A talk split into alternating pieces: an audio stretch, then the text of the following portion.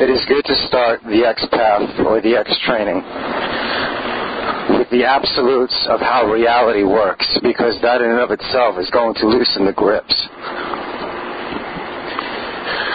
What keeps us immersed in any reality is the thinking that we're living in a static, concrete reality that is seemingly outside of ourselves. But there is no such thing.